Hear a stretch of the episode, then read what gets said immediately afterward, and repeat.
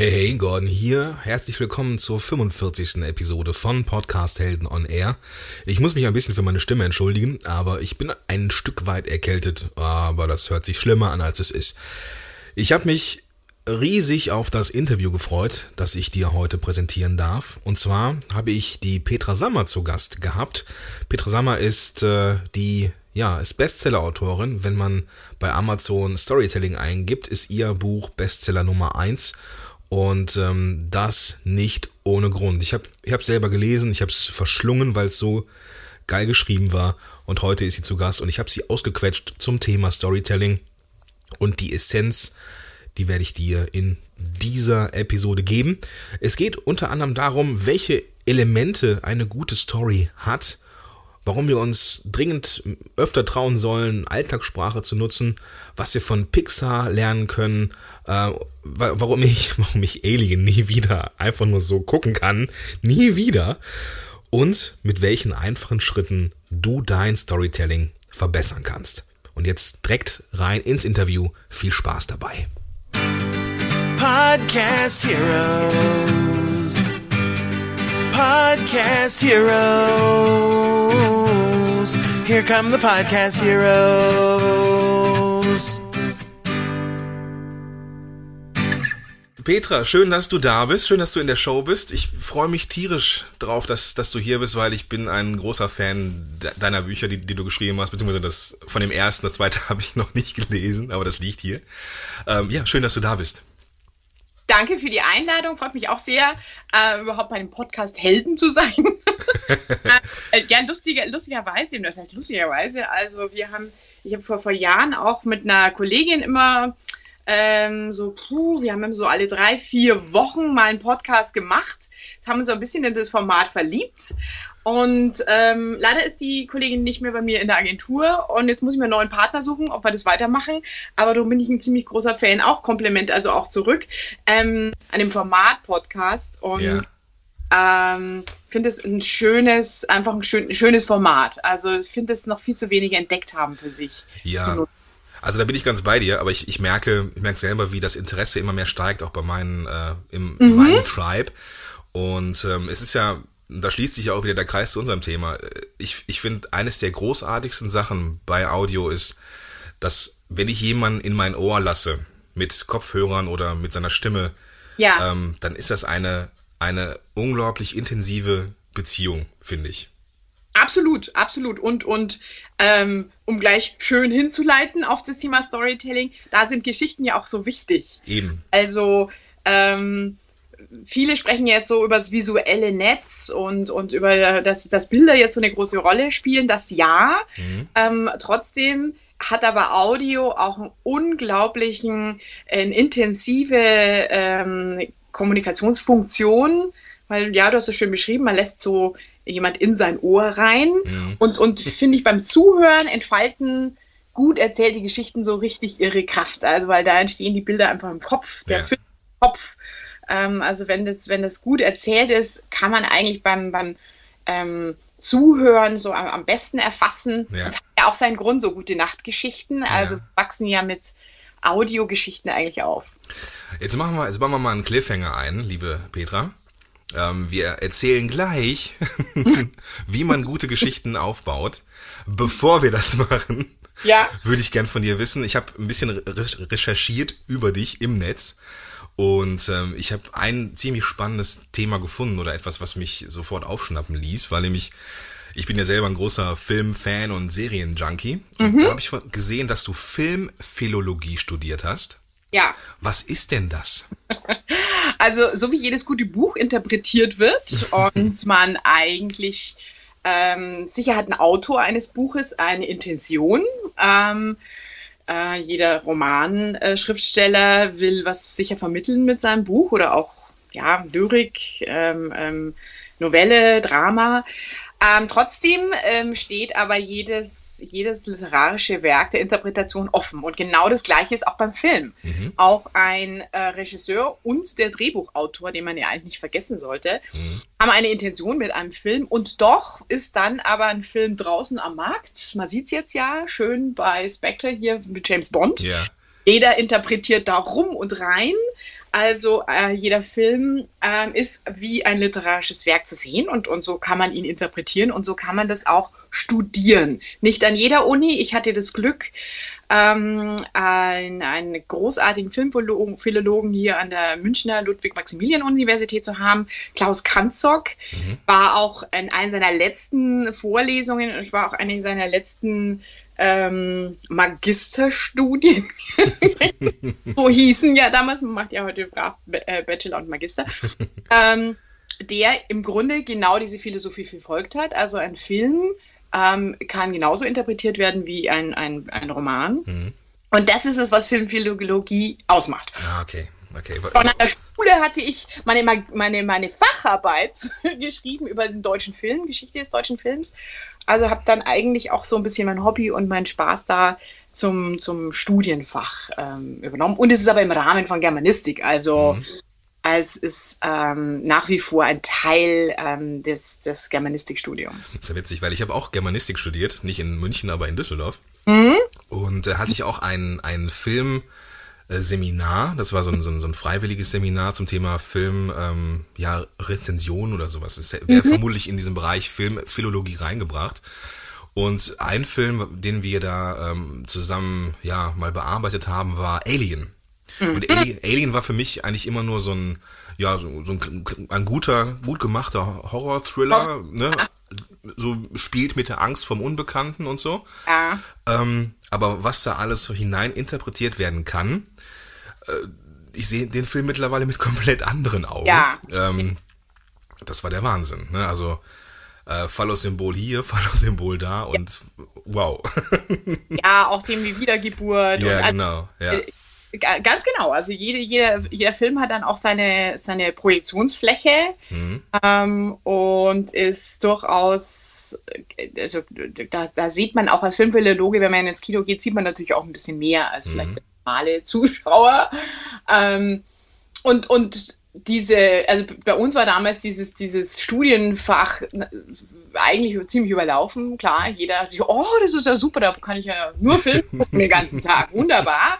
Aber es, es steckt schon eine Menge Arbeit dahinter äh, was also in der, mit der Methodik, mit der wir so gearbeitet haben, hieß es zuerst mal, dass man den Film zu Papier bringen muss. Mhm. Denn was im Drehbuch steht, ist noch lange nicht, was ja dann auch tatsächlich realisiert wird, weil vor Ort passieren beim Dreh auch noch viele weitere Momente, sodass das eigentliche Werk nirgends eigentlich steht. Und äh, so war erstmal diese Faszination von diesem, boah, ich interpretiere Filme und ach, Hollywood und, und, und so weiter, mündete ja erstmal, dass man vor allem damals noch mit dem Videorekorder und genau aufschreiben musste, was passiert. Also welche Kamerabewegung, welche Bewegung der Schauspieler, ähm, wann die Musik einsetzt, welche Worte gesprochen würden, worden. Also alle Elemente, die in einem, Bild, in einem Film drinstecken und die beitragen, dass diese Geschichte gut erzählt wird. Ich, ich habe mir das Buch Story gekauft äh, von ja. äh, McKee, glaube ich, heißt er mit Nachnamen, den Vornamen habe ich vergessen. Robert? Robert McKee, genau. Und ich dachte, ich lese mir das mal eben so durch. Ich habe auch bei Amazon nicht geguckt, wie viele Seiten das Ding hat. Und das kam hier hin und ich habe mir fast einen Bruch gehoben, ähm, ja. weil das Ding so viel ist. Und dann habe ich, ich habe mir dann noch die Audio-Variante noch geholt, aber das war so viel, ne? So viel, ja. was da reinkommt, Szenenaufbau und so. Das ist ja noch ganz am Anfang im Endeffekt, ne? Ähm, was da so alles drin ist, worauf man achten sollte, wenn man einen guten Film dreht, ist der Wahnsinn. Absolut. Also der ist natürlich, das ist ja auch, das ist der Papst des Storytellings. Mhm. Haben, ich glaube, ich glaube, über 20, 30 Oscar-Verleihungen ähm, ähm, und glaube über 70 Nominierungen äh, von Drehbuchautoren, Regisseuren, aber auch Schauspielern, ähm, die da in seine Kurse gingen, also gehen auf ihn zurück mhm. durch seine, also der macht ja ganz viele Workshops und ähm, ja, das ist so, dieses Buch durchzulesen, ist schon was für Eingefleischte. Aber wenn man die Filme, die alle zitiert, kennt, dann macht es auch richtig Spaß, das Buch zu lesen. Ja. Und es gibt so ein paar auch Zitate, die finde ich eigentlich großartig, wie zum Beispiel Good Stories uh, come from the dark side. Also gute Geschichten kommen aus der dunklen Seite des Lebens. Uh, das betont ja schon mal ein ganz stark ein wichtiges Element, nämlich Konflikte sind ganz wichtig für Geschichten. Mhm. Be bevor wir jetzt zu den Elementen kommen, ich, mhm. ich, weiß, dass du brennst und ich brenne ah. auch. ähm, noch einmal ganz kurz, aus deiner Sicht. Ähm, du hast irgendwann, du bist zum, zum, zum, äh, zum PR gegangen und da ja. arbeitest du jetzt auch. Ja. Und du ja, machst nicht nur Storytelling vermutlich, sondern die Nein. komplette, ich glaube bei, bei, bei Catchum bist du, ne? Das ist richtig, ne? Genau, genau. Kreativdirektorin bei Catchum macht dort natürlich alle Bereiche. Mhm. Und ähm, ich habe nach dem Studium der Filmbiologie, also meine Eltern waren auch ein geschockt ist vielleicht ein bisschen hart, aber schon irritiert, was wird man denn mit äh, Filmphilologie? Ja, kenne ich, kenne ich, kenne ich sehr, sehr gut, ja. ich habe also das Wissen eigentlich komplett weggepackt, habe ähm, ähm, relativ früh dann schon auch bei Ketchum angefangen. Ich bin da fast über 20 Jahre jetzt schon mhm. und habe eigentlich ähm, insgeheim auch ein bisschen geliebäugelt, vielleicht Journalismus zu machen. Ähm, und das, das ist, liegt ja nahe, auch bei der PR und das mhm. ver verwendet man dann auch viel stärker. So, und seit den letzten, ich würde mal sagen, fünf Jahren packe ich aber dieses Filmphilologiewissen interessanterweise wieder aus. Okay. Ähm, und das liegt dann eben an der, an der neuen Arbeitsweise, die wir, wir ähm, nutzen können in Social Media. Und so schließt sich da schon ein bisschen ein Kreis und kann auch dieses Gelernte von damals wieder anwenden. Aber erstmal wurde es ein bisschen in den Schrank gepackt und so, und jetzt, jetzt machen wir mal genau. Pressemitteilungen und Pressereisen mhm. und, und das übliche Handwerkszeug, äh, das man in der PR anwendet und im Marketing und was auch nicht weg ist. Also ich finde es auch mal ein bisschen schwierig, dass sich alle oder viele jetzt gerade auf dieses Storytelling so stürzen. Mhm. Content Marketing äh, spielt ja auch, ist auch so ein Buzzword da drin. Ja. Alles richtig und es ist auch wichtig. Und es ist ein neues Rezept, mit dem äh, Marketingleute und, und, und, und Unternehmenskommunikation arbeiten können. Aber ähm, das heißt nicht, dass das immer das Allheilmittel ist. Es gibt nach wie vor gute Anlässe, wo man auch noch auf ähm, andere Bausteine so aus der PR oder aus dem Marketing zurückgreifen sollte und nicht immer auf Storytelling. Ja. Warum sollte man denn, oder in, in, in, in, welchen, in welchen Fällen, ich, ich frage mal anders, was ist für dich der Vorteil bei einer guten Story im Business? Ähm, zwei Dinge sind es. Also eine gute Geschichte ist ähm, so attraktiv, dass sie einfach durchdringt durch diesen ganzen Information Overflow. Das ist doch was, was merkfähig ist. Mhm. Und es ist jetzt nicht nur, ähm, wir reden ja jetzt im, im Umfeld so Marketing über das Thema Storytelling. Das gilt ja auch für für Reden, für Präsentationen. Das gilt auch in einem Kundengespräch, also, also oder in einem normalen Gespräch. Ähm, äh, die auf der auf einer Party, die Leute, die gute Geschichten erzählen, um die stehen die meisten rum. und ähm, dieses sich in der Vergangenheit äh, stark vielleicht verlassen auf das pure Anpreisen des Produktes, also seine, seine Produktfeatures, was es kann oder die Dienstleistung, sie zu beschreiben. Mhm. Das funktioniert, finde ich, aus dem einen Grund nicht mehr, weil viele Leute die Produkte eigentlich schon kennen. Es gibt kaum mehr Produkte, die man erklären muss. Also sag mal, Ketchum oder die Vorgängeragentur von Ketchum, das ist ein amerikanische ähm, und ein internationales Netzwerk, die haben in Deutschland eine Agentur gekauft, bei der ich noch angefangen habe. Mhm. Ähm, und die waren auf Food spezialisiert, spezialisiert, pur Lebensmittel. Und die haben die Kiwi in Deutschland eingeführt. Okay. Und ein neuseeländisches Kiwi-Board. Und, und das war noch ein Produkt, was man erklären musste. Hier so ein pelziges Dingelchen, grün innen kannst du auch, na, Schale nicht essen, aber innen drin schmeckt es dann gut. Wann haben wir denn überhaupt noch Momente, wo wir wirklich was erklären müssen? Äh, selbst so hochkomplexe Dinge, also iPhone, hm, sag mal gut, iPhone 6S, da sehe ich dann, ja, da wird mir jetzt nochmal angepriesen, wie toll die Fotos sind, aber eigentlich weiß ich, was das ist. Mhm. Ähm, also ähm, die, diese, dieser, es ist immer weniger der Bedarf, wirklich ein Produkt zu erklären. Und was habe ich denn dann noch? Also was, wie kann ich denn überhaupt noch Kontakt mit Kunden aufnehmen? Und da sind Geschichten, laden dazu halt geradezu ein. Und das, das, das Zweite ist, dass sie so, so, so merkfähig sind, dass wir uns einfach leichter Geschichten äh, an die erinnern, als an diese puren Fakten. Zumindest, wenn sie gut erzählt sind. Ja. Genau. Ja. Und da würde ich gerne mal jetzt den Cliffhanger ähm, zu Ende führen. du als mhm. Fachfrau, welche Elemente braucht denn eine gute Story, damit sie eine gute Story ist? Weil ich habe mich schon ganz oft bei Leuten, äh, ich habe denen zugehört und habe gedacht, nee, das war jetzt nicht sehr interessant für mich. Ja, Also ich, ich glaube, viele vergleichen erstmal auch äh, oder ver, ver, verwechseln also eine gute Geschichte mit irgendwie äh, etwas vielleicht irgendwie lustig erzählen oder so mehr, sind mehr so anekdotisch unterwegs. Also es gibt natürlich ähm, unendlich viele Definitionen, auch was eine gute Geschichte ausmacht. Hast du eine? Ähm, also ich würde mal sagen, ich habe fünf Kriterien, die sich als sehr hilfreich äh, herausgestellt haben, wenn man in dem, in dem Unternehmen anfängt, Geschichten zu erzählen. Mhm. Ähm, weil diese fünf Kriterien, die ich jetzt gleich nenne, ich weiß nicht, ob sie bei der Gute Nacht-Geschichte helfen.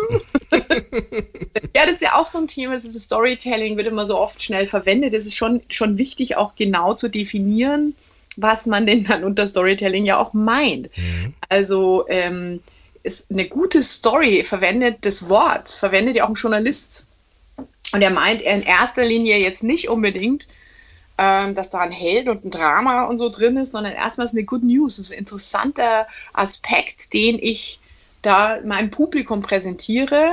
Wie ich den erzähle, bleibt mir, bleibt mir Journalist ja dann auch nochmal überlassen. Mhm. Also das Wort Story wird auch in so vielen Umfällen, in so viel Kontext verwendet. Es ist auch Storytelling kann auch als pur erstmal als rhetorische Figur verwendet werden, also in der Rhetorik.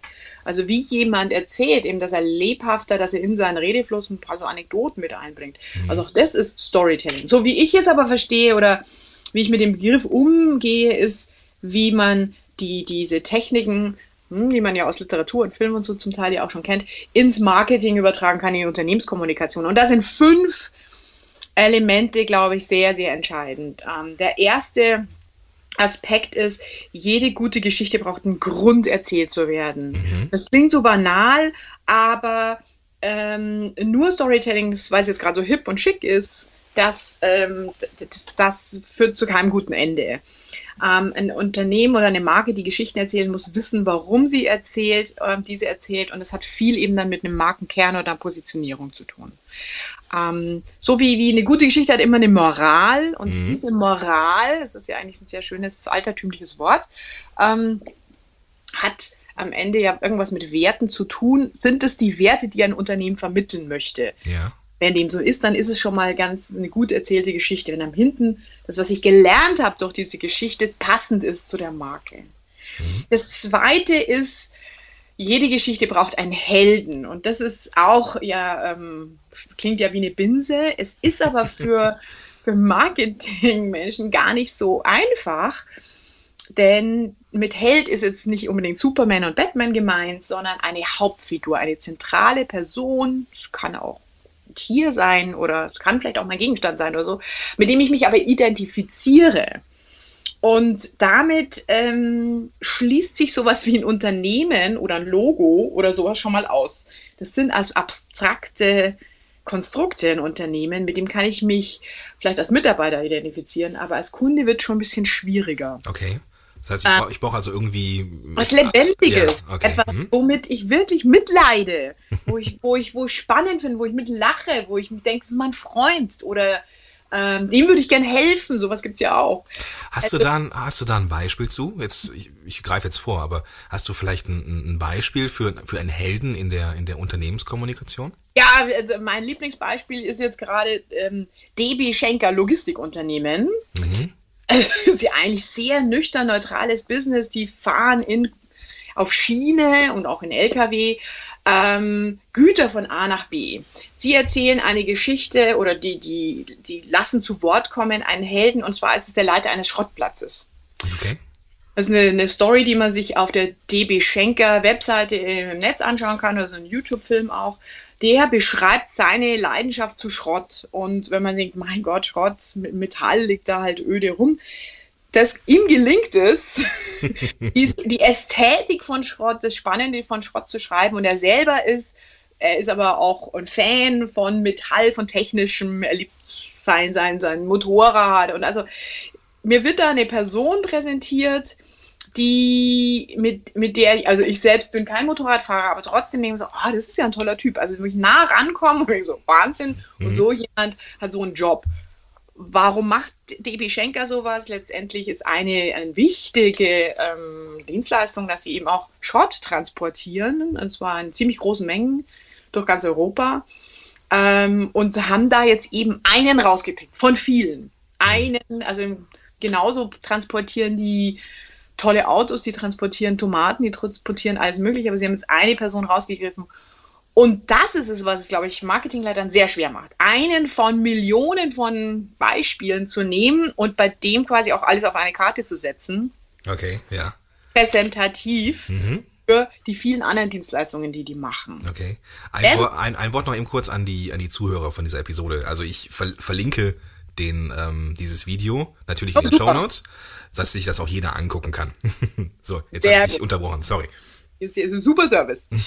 also jetzt haben wir schon, also eins, äh, äh Element 1 einer guten Geschichte, einen Grund haben, warum man sie erzählt. Der Fakt 2 ist oder das Element 2 ist ein Helden oder ein, eine Hauptfigur, mit der ich mich identifiziere oder mit der ich zumindest ein Stück weit in der Geschichte mitgehe. Der dritte Faktor, auch nicht leicht, ähm, ist gute Geschichten und da sind wir wieder bei Robert McKean. Come from the Dark Side. Gute Geschichten erzählen eigentlich ein Problem, ein Konflikt. Mhm. Also ich gehe ins Kino und schaue mir 100 Minuten Problem an. Also ich habe den jetzt, zitiere nochmal den James Bond, ich habe ihn noch nicht gesehen, aber ich schätze auch dort wird es immer schlimmer für ihn werden. ja. Bis man sich am Ende sagt, mein Gott, wie kommt denn der raus aus dieser Situation? Und wirklich guter Film, ähm, der präsentiert ja in den letzten fünf Minuten eine Lösung, wo du denkst so, wow, da wäre ich jetzt nicht drauf gekommen. Ja. Überraschend. Ich gehe aber nicht ins Kino und schaue mir 100 Minuten Lösung an. Nee, bei weitem nicht, nein. So, und die meisten Marketingmaterialien, auch Pressemitteilungen, sind 100 Minuten Lösung. Mhm. Klar, wir, wir treten ja auch an, unsere Produkte anzupreisen. Wir sollen ja auch darstellen, wie toll die sind. Aber eine Geschichte, eine gute Geschichte ist nicht. Mhm. Und so sind gute, gute Kundencases zum Beispiel dann spannend und eine spannende Geschichte, wenn ich vor allem viel erfahre über die Herausforderungen, äh, wo so in der ein Kunde steckte. Erstmal gar nicht so sehr äh, in der Lösung. Mhm. Ähm, auch die Leute von Pixar, hier die, dieses Animationsstudio, erfolgreichste Trickfilmstudio der Welt, haben über Jahre jedes Jahr einen Oscar gewonnen. Ja. Jetzt gerade wieder auch einen ganz süßen Film gemacht mit Alles steht Kopf, hm, wo man im Kopf eines kleinen Mädchens ist. Ähm, auch, auch dort, die haben auch so 22 Regeln guter Geschichten, lohnt sich auch, sich einmal anzugucken. Hm, verlinke ich auch in den Shownotes. Ich, ja, äh, super. Ja, Habe ich natürlich auch schon irgendwo abgespeichert. Und, und eine von denen ist, ähm, muss ich sagen, der, der Zuschauer liebt es mehr zu sehen, wie der Held sich bewährt oder wie er sich verhält in dem Problem, in dem er steckt, weniger, wie es dann am Schluss ausgeht. Also mhm. das ist, wo die Spannung ja herkommt. Und das ist, was uns in der Unternehmenskommunikation aber gar nicht so einfach fällt. Aber ich muss an diesen kleinen Wally denken. Das ist ja auch, ja. glaube ich, von Pixar. Ja. Wo diese, dieser andere kleine, äh, etwas sexiere, neue, futuristische Roboter runterkommt und er mit dieser, mhm. irgendwie, mit seiner, mit seinen Fähigkeiten, die er hat, buhlt um dieses, um mhm. dieses Hightech-Wesen und ähm, das ist einfach nur niedlich. Einfach nur großartig. Ja. Genau, IWA ist es. IWA, genau. genau. Gut, also jetzt haben wir den Grund, wir haben Helden und wir haben den Konflikt. Ähm, die vierte Komponente in einer guten Geschichte ist, sie muss, und das tut sie auch, Emotionen auslösen. Das ist, warum wir gerne hinhören, warum sie uns äh, berühren. Und auch da, erstmal ist ein Unternehmenssprecher nicht angetreten, um zu Tränen zu rühren, um, um, zum Lachen zu bringen, sondern er ist angetreten, um das Unternehmen zu repräsentieren, um seine Leistungen, um seine Produkte zu zeigen, ähm, ja, um, um, um zu informieren über das Unternehmen. Ähm, aus den vorhin ja schon genannten ähm, Leute sind voll mit Informationen, dringend, dieses dringt, nüchterne dringt kaum mehr durch. Lohnt es sich auch für Pressesprecher, äh, Geschichten reicher zu erzählen und eben sich mit diesem Thema Emotionen auseinanderzusetzen.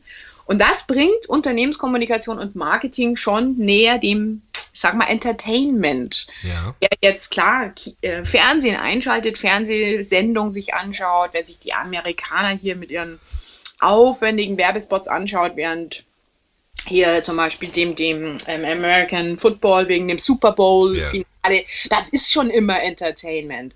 Aber jeder, ein kleiner Mittelständler, auch in Deutschland, der ist da vielleicht noch nicht bereit zu sagen, das ist nicht mein Job, äh, die Leute zu unterhalten, sondern ich will sie informieren, weil sie sollen mein Produkt kaufen. Mhm. Völlig verständliche Haltung, aber wir sehen, was in der Netzkommunikation, in Social Media funktioniert. Ähm, da reicht das pure Informieren halt einfach äh, zum Teil nicht mehr, mhm. sondern muss ich mehr bieten und auf das Spiel muss man sich einlassen. Und ich bin immer wieder überrascht, wenn ich ähm, mich hinsetze und ähm, ja mir, mir so ein Gedanken durch den Kopf gegangen ist oder sowas und ich ähm, schreibe das einfach nur runter auf meiner Fanseite von Podcast-Helden zum Beispiel.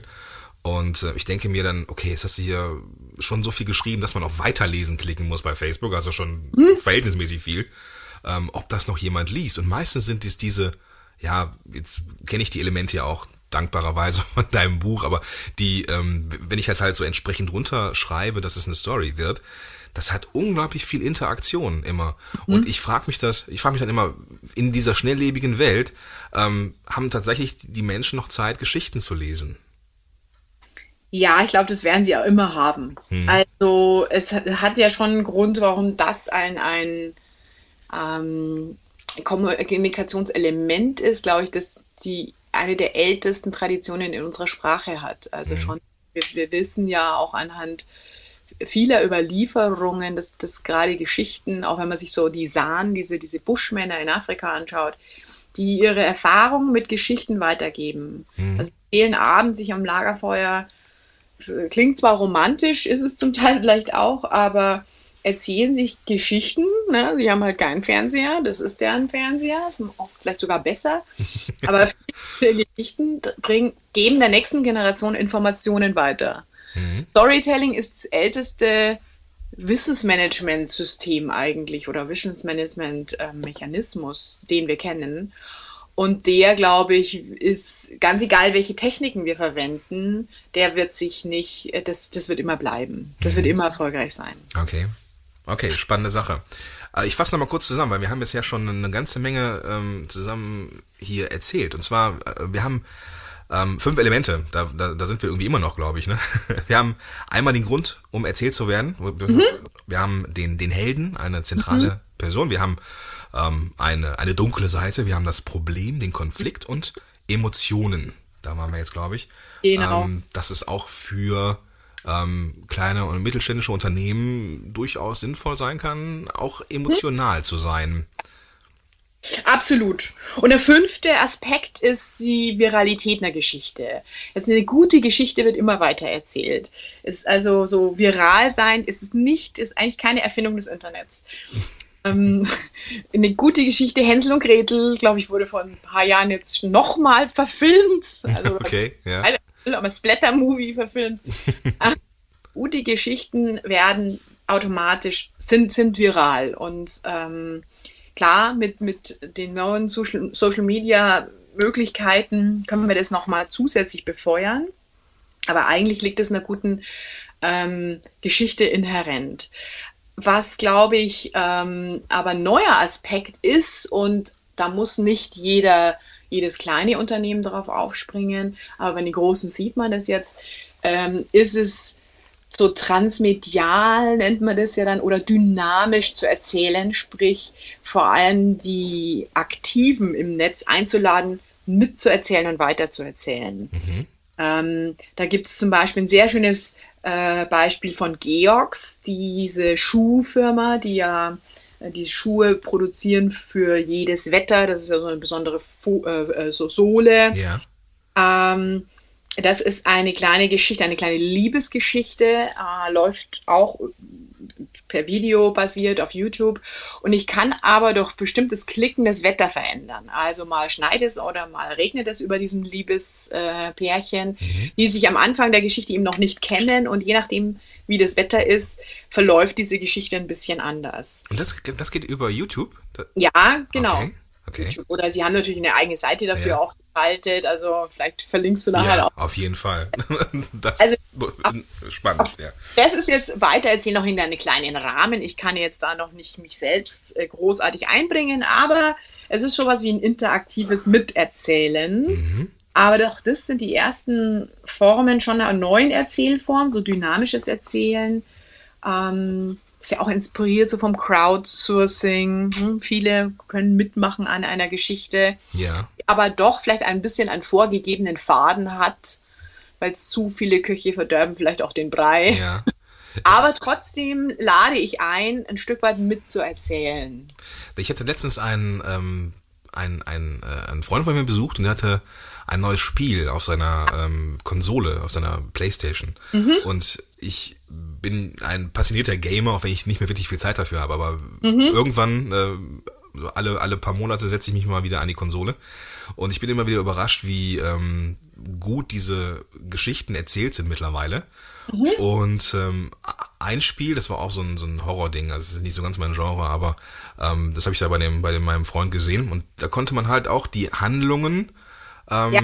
Mitbestimmen. Ne? Dann hing jetzt jemand da am, am, am, am, Abgrund und konnte sich entscheiden, ob er sich jetzt hochzieht oder ob er jetzt auf den Felsvorsprung unter ihm springt.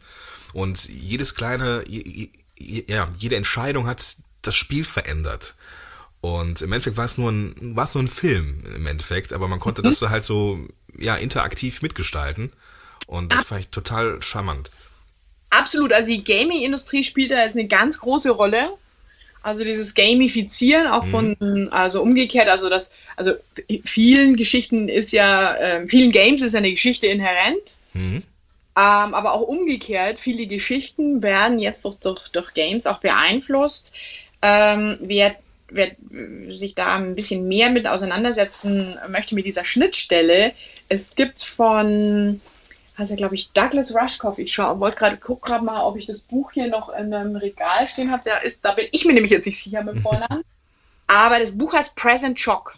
Mhm. Und ähm, äh, Rushkoff ist ein, ist ein Medienwissenschaftler und ähm, schreibt äh, eben über die neuesten Einflüsse auch gerade von Games auf das Erzählen, ob wie viel wir der, da kommt das, dieser Titel auch her, wie viel wir präsent überhaupt noch verarbeiten können. Okay, ja. Ähm, bringt die Theorie auch des ähm, Endless Games, also das, ähm, ne, Entschuldigung, der Endless Story, also das Games sind eine unendliche Geschichte. Also wer sowas wie World of Warcraft spielt, will ja gar nicht, dass es endet. Hm, okay, ja. Jede gute Geschichte hat ja dann die Moral, so ein bisschen am Ende. Das, ähm, dies, dieses Prinzip ist aber ein Stück weit aufgebrochen und, und äh, man zieht aus dem nicht, aus der nicht endenden Geschichte einen ganz, ganz neuen Vorteil und Spaß auch. Äh, vor allem aber, wenn man eben auch Teil der Geschichte ist und sie mitentwickelt. Ähm, okay. Buch, das ich sehr empfehlen kann. Sehr cool. Ich verlinke es auf jeden Fall. Wenn du äh, den, den Titel für mich hast, dann kannst du mir das gerne schreiben und dann werde ich es in die Show Notes packen. Gut. Gut, jetzt haben wir die fünf Elemente nämlich schon. Ähm, ich habe eigentlich wollte ich ja noch so ein bisschen was Best Practice von dir hören, aber das haben wir so zwischendurch immer so, so, so eingefädelt. Ähm, was mich jetzt interessiert und was mit Sicherheit auch einige der Zuhörer interessieren wird, ähm, wir haben jetzt fünf Elemente im Endeffekt von einer guten Geschichte und ähm, das kann einen natürlich auch leicht erschlagen am Anfang. Mhm. Ähm, was wären denn so aus deiner Sicht, vielleicht auch so aus der PR-Frau-Sicht in Anführungsstrichen, was sind denn so drei bis vier ja, ich sag mal, schnell oder leicht umsetzbare Tipps, mit denen man dann starten könnte in ja. Richtung Storytelling? Ja. Also ich glaube, am leichtesten tut man sich, wenn man sich mal also so sowas wie Kundencases anschaut. Viele Unternehmen haben Beispiele, in denen sie zeigen, wo sie Kunden geholfen haben. Mhm. Und das sind oft ganz gut geschriebene Cases und, und Fallbeispiele. Ähm, ich, ich würde da aber mal eine Fingerübung auch mal erstmal vielleicht empfehlen. Man muss sich auch wohlfühlen dann eben auch, wenn, wenn man Storytelling wirklich anwenden möchte. Diese Kundencases mal so zu schreiben oder schön klar, es könnte auch ein, ein Podcast sein, eine Audiogeschichte oder auch ein Video, dass sie spannend zuzuhören sind. Und um diese Spannung zu generieren, glaube ich, braucht es eben diese zwei Komponenten. Muss ich nochmal, muss nochmal gut den Kunden dann selbst beschreiben, ihn mit, mit, mit Fleisch und Leidenschaft und Seele mal beschreiben und nicht unser Kunde XY äh, wohnhaft in äh, Hauptsitz da und so, 325 Mitarbeiter. Nee, sondern wer vielleicht war der tatsächliche Auftraggeber, Marketingleiter so und so, ist, oder, oder, ich muss nicht sagen, äh, Logistikleiter so und so oder ähm, CFO seit zwei Jahren auf der Position, möchte weiterkommen, hat drei Kinder. Also wo ich wirklich sehe, ah, ist ein echter Mensch. Mhm. Und das Zweite aber, in welchem wirkliches Problem hat denn der? und damit eben auch das Unternehmen und sich mehr Zeit zu lassen für den Konflikt, für das Problem, wo ich als Zuhörer wirklich auch erstmal eintauche und das Gefühl habe, Mensch, das ist ja echt ein Mistproblem, Wahnsinn. Puh, wie haben die das gelöst? Mhm. Und das möchte ich eigentlich, dass dieser Effekt beim Kunden, beim Zuhörer ja entsteht. Der soll ja eigentlich sich denken, ich habe genauso ein Problem. Oder ja, ich habe so eine Mensch, genau, der fühlt, der, der lebt ja genau das alles durch, was ich auch durch ist. Was hat der gemacht? Um diesen, um dieses, diese Reaktion auszulösen, muss ich mir Zeit lassen, wirklich das Problem erstmal zu erzählen. Mhm. Und dann kann ich sagen, und wir von der Firma so und so haben dann das und das und das gemacht. Okay. Mehr Informationen finden Sie dort. Also diesen wirklich 100 Minuten jetzt mal übertragen viel Zeit lassen für den Konflikt und dann schnell am Schluss die Lösung. Ja. Eigentlich, was wir doch wollen, ist der Kunde dann zum, oder eben der Zuhörer dann zum Hörer greift, zum E-Mail greift und sagt, ich will das auch. Komm, informieren Sie mich. Ja, also ähm, der, der, liest sich da nicht die ganzen Spezifikationen dann durch und, und, und weiß der Teufel was. Mhm. Und also so eine Fingerübung als Kundencase muss ja nicht gleich live gehen, aber wo man sagt, da habe ich auch mal ein bisschen Emotionen geweckt. Ja. Das, das, kann man dann auch durchaus irgendwie seinem Freundeskreis zeigen oder seinem genau, irgendwo. Das, das ist aber dann echtes Storytelling. Ja. Ein anderes, eine andere Möglichkeit ist es aber erst noch, oder noch mal kleiner in eigenen Präsentationen oder Reden ein Stück weit. Mh, hm, wie sage ich denn das jetzt, ohne dass das jetzt in den falschen Hals kommt, persönlicher zu werden, ein bisschen lebhafter, mal eine, wirklich mal sowas wie ein paar Anekdoten einzustreuen oder eine, die vielleicht passend zu dem Thema sind, wo man mal, wo, wo das Publikum merkt, man gibt von sich persönlich auch mal ein bisschen was preis. Mhm. Ist noch nicht, da sind gerade in Deutschland, wo wir alles und, und, und, und bitte nicht, also immer, immer, immer die Fassade auch wahren. Ähm, also Amis, Amerikaner sind da ganz anders. Die, die sind da, das sind die geborenen Storyteller oder lernen es schon im Kindergarten, weiß ich nicht. gibt ja kaum eine amerikanische Rede, die nicht beginnt oder in der nicht irgendwo mal vorkommt, when I was a child. Ja, ja, genau. Schön, ja. Also man muss jetzt nicht was von seiner Kindheit preisgeben, aber dass man vielleicht gestern mit einem Kunden zusammengesessen war und der hat das und das oder dass man ganz persönlich bei sich, also ähm, das schönste Erlebnis da hatte ich letztes Jahr bei einem Vorstand von der Bank. Mit dem haben wir so ein bisschen gesprochen, was könnte er denn in seiner Mitarbeiterrede, er wollte die neue Strategie präsentieren, was könnte er da so ein bisschen mit einbauen an, an, an persönlich, um für sich auch ein bisschen was, ähm, ein bisschen lebhafter Farbe reinzubringen. Ja. Und dann ist ein bisschen nachgedacht und hat was sehr Mutiges gemacht und hat, hat es auch vor seinen Leuten gesagt. Ähm, dass er jüngst ähm, hatten sie eine Familienfeier, groß, die Familie war da, seine Kinder, seine Neffen ähm, und äh, Brüder, Schwestern und so. Und er hört mit einem halben Ohr so mit, wie der eine Neffe sich mit seinem Sohn unterhält und ähm, der Neffe eben sagt, also wie er denn das eigentlich aushält, dass sein Vater da so ein Bankvorstand ist. Diese ganze Industrie ist doch total korrupt und ganz grauenvoll und äh, okay.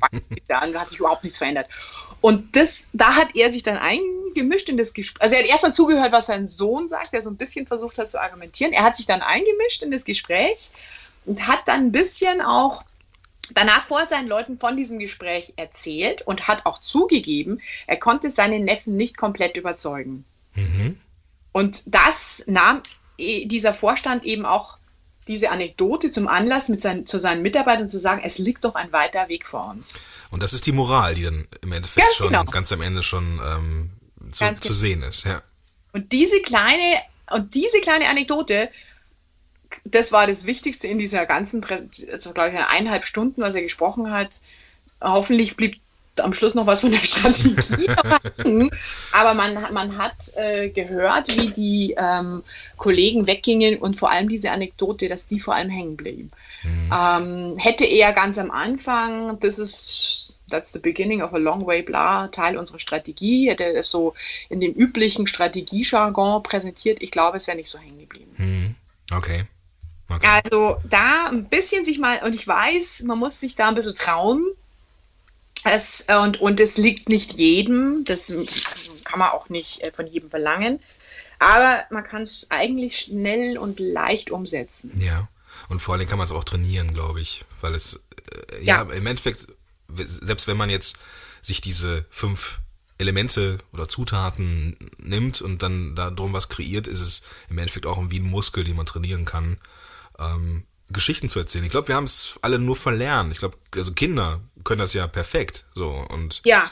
ähm, ich denke, wir sind einfach nur zu akademisch in unseren Gedanken manchmal, dass wir uns nicht trauen, dass es nicht richtig ist, Geschichten erzählen zu dürfen. Und ähm, ich denke, dass wir uns das auch durchaus wieder trauen und erlauben sollten. Absolut. Also ähm, das trifft äh, einen ganz wichtigen Nerv. Gute Geschichten werden ja in der Regel in Alltagssprache präsentiert. Mhm. So, und das erscheint jetzt mal unprofessionell. das ist es aber nicht, sondern ich glaube, dass mittlerweile sehr viele Menschen auch dankbar sind. Ja. Also ein bisschen gesunder Menschenverstand und so ein paar normale Worte wie Baumhaus. Nein, ich banalisiere es jetzt, aber ich glaube, viele ähm, schrecken ein bisschen davor zurück und, und wie du sagst, müssen diesen Muskel wieder trainieren, weil sie sich so einer einfachen Sprache bedienen müssen mhm. und sind vielleicht unsicher, dass sie damit eben nicht professionell wirken. Ja. Und dem ist aber ganz und gar nicht so.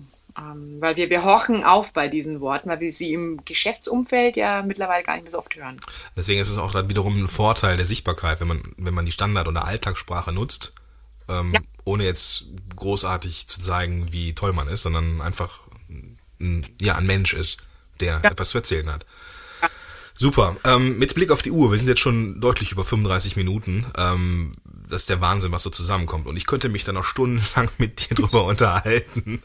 Ähm, aber keiner mehr zu. ja, doch schon. Ich denke schon, dass es auch für den einen oder anderen spannend ist. Ich habe das ja im Vorgespräch schon gesagt. Ich habe eine Umfrage gemacht und ähm, was so thematisch im Podcast und im Blog passieren darf in den nächsten Monaten. Und ähm, ganz oben war die, das obligatorische technische, wie mache ich jetzt einen Podcast? Und Punkt zwei war Storytelling. Und ähm, das zeigt mir einfach auch, wie wie, ja, was da für ein, für ein, ein Wunsch da ist, ähm, gute Geschichten erzählen zu können. Weil ich glaube, man, man merkt draußen schon, dass ähm, ja eine gute Geschichte eine ganz andere Wirkung hat als etwas, ja, ich sag mal, fachlicher ausgedrücktes. Absolut, ja. Gut, ich habe noch eine Frage, die ich dir stellen möchte. Ähm, die haben wir im Vorfeld, ich habe dir ein paar Fragen geschickt, so wir haben es jetzt so ein bisschen Freestyle-mäßig gemacht. Ähm, eine Frage habe ich dir nicht geschickt und die würde ich gerne von dir, ja, die würde ich dir gerne, trotzdem gerne stellen. Mhm. Was ist dein Lieblingsfilm und warum? Also, ähm, ich habe zwei. das eine ist das Kabinett von äh, des Dr. Caligari. Es ist ein Stummfilm aus den 20ern. Okay.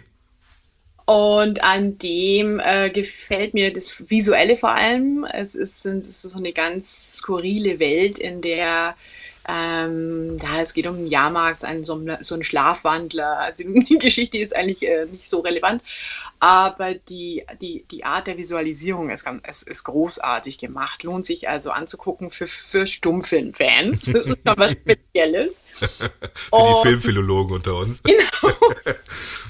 Und äh, mein ähm, anderer, mein zweiter Lieblingsfilm ist Birdie von ähm, Altman. Und das, da geht es um einen, das kennen wahrscheinlich nicht so sehr viele diesen Film. Es geht um einen Vietnam-Veteranen, der scheinbar verrückt wird. Und ein Freund ähm, hilft ihm aus dieser Verrücktheit, also kommt zurück, ist geschädigt quasi von diesem Einsatz. Und ähm, ist ein klassischer Buddy-Film, also zwei Jungs, die sich schon aus der Jugend kennen, die zusammen im Krieg waren und ähm, die sich dann gegenseitig helfen. Mhm. Und ich liebe die Schlussszene und für alle, die den Film nicht kennen, verrate ich sie jetzt auch nicht. Denn äh, in dieser Schlussszene ähm, steckt genau alles drin, was ich hier jetzt gesagt habe. Und noch so viel Überraschungsmoment und so viel Lebensfreude. Ähm, ja, Mehr will ich gar nicht dazu sagen. Okay. Sollen Leute Lust haben, sie anzugucken, weil ähm, es ist eigentlich, glaube ich, gar nicht so ein groß beachteter Film. Also gesehen habe ich ihn, glaube ich, nicht. Ich habe, wenn ich, wenn ich ehrlich bin, habe ich äh, Robin Williams von meinem geistigen Auge und assoziiere jetzt ihn damit, aber ist es nicht, ne?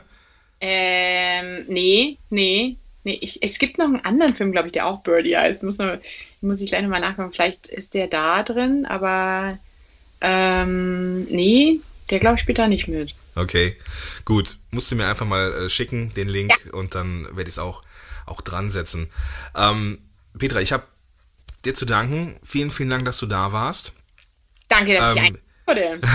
In den Shownotes findest, findest du, lieber Zuhörer, natürlich nicht nur all das, was wir so besprochen haben an, an Links und, und Stories, die du bei YouTube nachgucken, nachschauen darfst, sondern natürlich auch den, die Links zu Petras Büchern. Ich habe das erste ähm, Storytelling ähm, verschlungen, weil es einfach so geil geschrieben war und äh, für mich klar war, dass die Petra irgendwann in die Show kommen muss. Äh, das, das, das zweite Buch ist jetzt gerade rausgekommen, Petra, glaube ich. Ähm, mhm. Ich habe es jetzt hier auch liegen seit drei Tagen, war aber, man hört es an der Stimme, noch ein bisschen krank. Ich äh, habe mich noch nicht drauf konzentrieren können, aber äh, Visual Storytelling ist das Buch Nummer zwei. Und ich bin mir sicher, dass das nicht weniger großartig ist. Vielen Dank. und natürlich werde ich die, die auch verlinken. Und ähm, ja, prima. Gut, dann ja, bedanke ich mich, dass du da, da warst und vielleicht haben wir irgendwann nochmal die Möglichkeit, einen Teil 2 zu drehen. Gerne, ich würde mich freuen und äh, wünsche allen gute Geschichten. So, das war eine Menge Storytelling, ha? In den Show Notes habe ich dir alles aufgelistet, worüber wir gesprochen haben. Ich habe von der Petra noch eine Menge Links bekommen ähm, über die wir ja geredet haben und die ich auf jeden Fall noch verlinken werde. Alle Bücher, alle YouTube-Filme, alle Best Practice-Beispiele für erfolgreiches Storytelling. Ähm, ja, und, und, und. All das findest du in den Shownotes zu dieser Episode und die findest du wiederum unter www.podcast-helden.de slash Episode 45. Episode als Wort und dann die Ziffern 4 und 5. Gut, wenn dir das gefallen hat, diese Episode oder der Podcast generell, dann empfehle ihn, empfehle ihn gerne weiter. Ähm, hinterlass mir eine Rezension bei iTunes und eine Punktebewertung. Das hilft mir, den Podcast weiter oben zu lassen und so. Und ja, das ist quasi ein perfektes Dankeschön an mich. Und jetzt sehen wir uns in den Shownotes www.podcast-helden.de slash Episode 45 und Podcast Heroes. Podcast Heroes. Here come the Podcast Heroes.